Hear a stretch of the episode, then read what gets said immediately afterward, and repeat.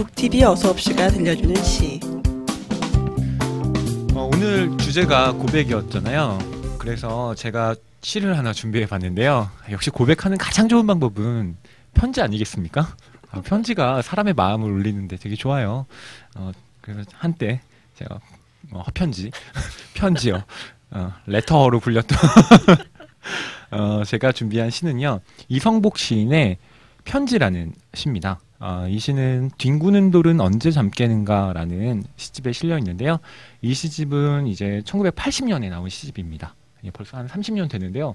어, 제가 정말 좋아하는 시들이 이 안에 가득 들어 있거든요. 예, 그 중에서 하나 읽어드리도록 하겠습니다.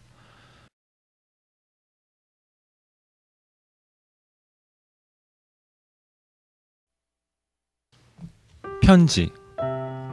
그 여자에게 편지를 쓴다. 매일 쓴다. 우체부가 가져가지 않는다. 내 동생이 보고 구겨버린다. 이웃 사람이 모르고 밟아버린다. 그래도 매일 편지를 쓴다. 길 가다 보면 남의 집 담벼락에 붙어 있다. 버드나무 가지 사이에 끼어 있다. 아이들이 비행기를 접어 날린다. 그래도 매일 편지를 쓴다. 우체부가 가져가지 않는다. 가져갈 때도 있다. 한 잔 먹다가 꺼내서 낭독한다. 그리운 당신. 빌어먹을. 오늘 나는 결정적으로 편지를 쓴다. 안녕. 오늘 안으로 나는 기억을 버릴 거요. 오늘 안으로 당신을 만나야 해요. 왜 그런지 알아요? 내가 뭘 할 수 있다고 믿기 때문이요. 나는 선생이 될 거요. 될 거라고 믿어요. 사실 나는 아무것도 가르칠 게 없소. 내가 가르치면 세상이 속아요.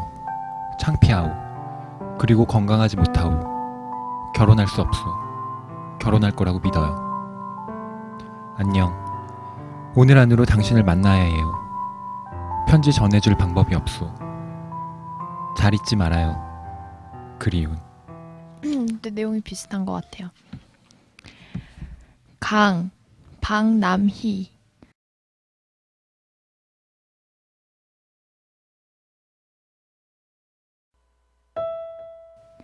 저에게는 사랑하는 사람에게 아직 전하지 못한 편지가 있습니다. 너무 길기 때문입니다. 그 편지를 아직도 쓰고 있습니다. 끝.